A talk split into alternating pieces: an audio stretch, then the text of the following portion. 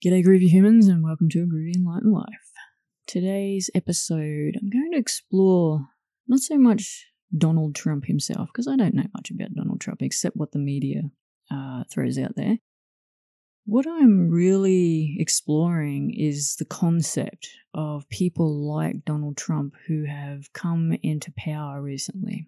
So he's not the only one across the planet who has ended up in leadership positions and everybody's sort of asking how and why. What is going on here? What has happened?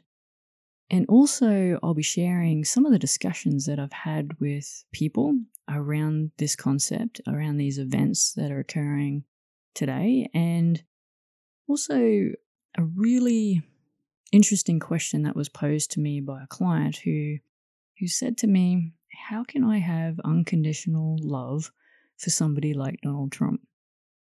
I hope you can join me today on the episode. Sit back, relax, grab a cuppa. Let's get cracking. Where to begin? So, we're all in this interesting space right now where there are a number of leaders across the planet who have ended up in these positions as presidents and prime ministers, and we're all starting to start to question WTF, you know, what is going on here? These people are probably not the people that we believe align to our values, align to the type of world we want to live in and create, but they're there. Somehow magically, these people have arrived in these positions. And, you know, it's really funny when we go through these elections and everybody claims they never voted for that person. Uh huh, not me. And yet these people are in power. We had a similar event occur in Australia recently uh, with Scott Morrison, and I think even he was shocked that he got into power here in the Prime Minister's position. Now, these events that are occurring around the place, as with all events that occur, are catalysts for change. They are being created to unsettle us, to help us awaken at a much faster rate than we've ever awoken before. And while these events can be painful for people, can be chaotic, create controversy and conflict, they are also perfect catalysts for change in the world. Last year, 2019, I was in Peru and I met up with a bunch of Americans over there. And it was interesting to experience uh, the guilt that they felt around having elected Trump into power. And I had to pull them up and I said, you know what? No, there's nothing to be guilty about. Trump had to happen. And if it wasn't Trump that happened, it would have been some other event that had to occur to create the shift and the upheaval that was required for the American people. And not just for America, for the world as well. Now, they sort of thought about that, and I, I continued to, I guess, explain myself a little bit more. And I said, well, how many people have been sitting on the fence and for how long? People have become complacent, and not just in America, across the globe. We've become complacent. We just follow the rules. If somebody says we got to do something, Maybe we get upset for five minutes, but then we just conform and we continue on. And what the event of Donald Trump and those other events around the world are doing is it's getting people off the fence. It's getting people to feel unsettled and to make decisions and to become aware of what's actually going on around them, to start to feel things and just to go, you know what, this is not what I want this is not the world I want to live in. So I, you know, look at it from a, a completely different perspective that these events are helping us grow and become more aware and to help us create the world that we actually truly all want to be a part of. Now, I don't want to be ignorant of the fact that, you know, these events are causing pain. They're causing pain for people, they're causing chaos for people. they are causing conflict, segregation. And you know, that's that's not pleasant to experience. But with any change, with any big change and birthing of something new in the world, we are going to have this struggle. We're going to have this pain and resistance as we go through and create that world we all want to be a part of. So I guess that's how I view it is these events are helping create the catalyst for change. And I think it's a great thing. I think it's a beautiful thing. It's helping shift the energy, it's helping raise the vibration, uh, helping raise the awareness uh, of everybody across the world. And one of the important things that we can learn from these types of events is a practice of tolerance. And tolerance does not mean that we embrace every idea or view that is presented to us, but it means that we do not get angry or upset about what we can't accept. These catalysts for change get us off the fence. They inspire us into action.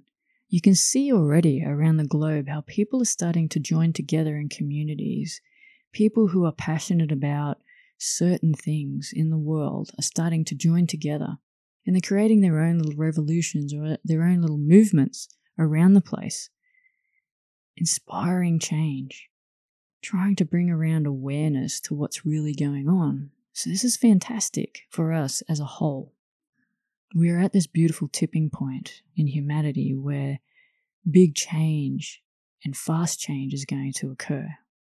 So, with these types of events that are occurring around the world, I invite you to look at it from a little bit of a different perspective, from the perspective of creating healthy change, positive change for the future. Now, I'm going to step into a question that was posed to me by a client when we were exploring the concept of unconditional love. It was a, a beautiful question that I was asked, and the person said to me, how can I have unconditional love for somebody like Trump? And the way I see things is you've really got to have that big picture view and you've got to understand that we're all connected, that we're all one, we're all in this together.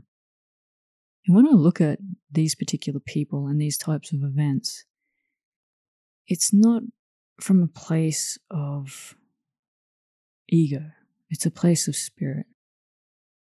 It's a place where I see this person and I recognize myself in them. And I realize that they're, they're part of me. I'm part of them, they're part of me. This particular person has been put in place to create controversy, to create conflict, to be the catalyst for change. And I applaud these people. Now, these people may not even be aware of what's really going on. Okay? They're probably in these positions just going about life and not in a state of consciousness. We, we already probably know that, that they're definitely not in a state of consciousness. They're not consciously behaving and acting and leading our countries from that place. But I still have immense respect for these people who, in essence, are sitting in these roles creating and helping us shift and change in this age of consciousness to a greater awareness of who we are and what kind of world we all want to be a part of. So, when you get to a place where you understand that connection, that oneness, and you can see and feel your connection to any human being, to any nature being out there, to the planet as a whole, and you realize we're all in this together, then you can start to experience that unconditional love and say, you know what? Thank you. Thank you for being the catalyst for change. Thank you for providing what we need as a whole to move us forward, to shift and raise our vibration. You are doing your job perfectly, and I thank you. Maybe a little bit hard to swallow. I get it. I get it. but and it's definitely a practice. It's not something you can just do overnight. And I and I get it. I'm not directly affected by Trump and his decisions and what he's doing in America. And I know it would be particularly hard for some people because they're being discriminated against, because there is conflict being created where there doesn't need to be any. You know, and I'm going to continue to preach this is that the change in the world, if we want to create the world that we all want to be a part of, it starts with us as an individual. It's not something external that can be fixed by somebody else. If each and every one of us chooses that journey, chooses that journey back to self, journey of remembering and understanding what's truly going on, then it's automatically going to shift and change the vibration of the planet. We will force the change because we within ourselves will be changed. I'd love to hear your thoughts about this episode. So if you are interested, I invite you to come over to tribe.sagacityrising.com where we can discuss a little bit more around this topic and of these events that are occurring in the world that are catalysts and shifting and changing and raising our vibration. If you're interested in the show notes, head over to sagacityrising.com forward slash AGEL 019. Thank you once again for taking time out of your life to listen to the podcast today. Stay groovy, my friends. My out.